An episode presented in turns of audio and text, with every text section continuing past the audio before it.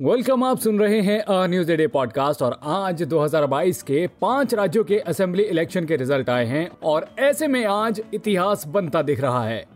जी हां, आज वोटों की गिनती की गई और आज जनता का फैसला सबके सामने आ गया।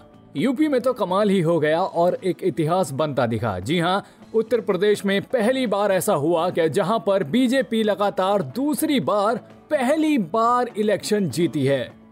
इससे पहले कभी भी ऐसा नहीं हुआ था जब यूपी में बीजेपी ने अपनी जीत को दोहराया हो। वहीं पर दूसरी तरफ आम आदमी पार्टी भी अब रीजनल पार्टी नहीं रही, बल्कि अब वो भी एक नेशनल पार्टी बन गई है। जी हां, अरविंद केजरीवाल की आम आदमी पार्टी पंजाब के अंदर कमाल का परफॉर्मेंस करते हुए अपनी बढ़त बनाकर जीत हासिल करने में कामयाब रही और इसी के साथ अब आम आदमी पार्टी भी एक नेशनल पार्टी बन गई।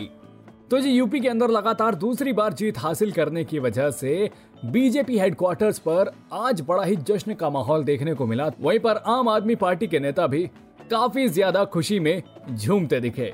वो ये इलेक्शन है और कहीं पर हार है तो कहीं पर जीत है। तो जी, लास्ट में जाकर अगर जीत किसी की हुई है तो वो हुई डेमोक्रेसी की। तो जी, ये था आज का न्यूज़ डे पॉडकास्ट। उम्मीद करता हूं कि आपको पसंद आया होगा। ऐसी ही मजेदार खबरों के लिए बने रहिएगा हमारे साथ। And yes, please do like, share and subscribe to a news a day.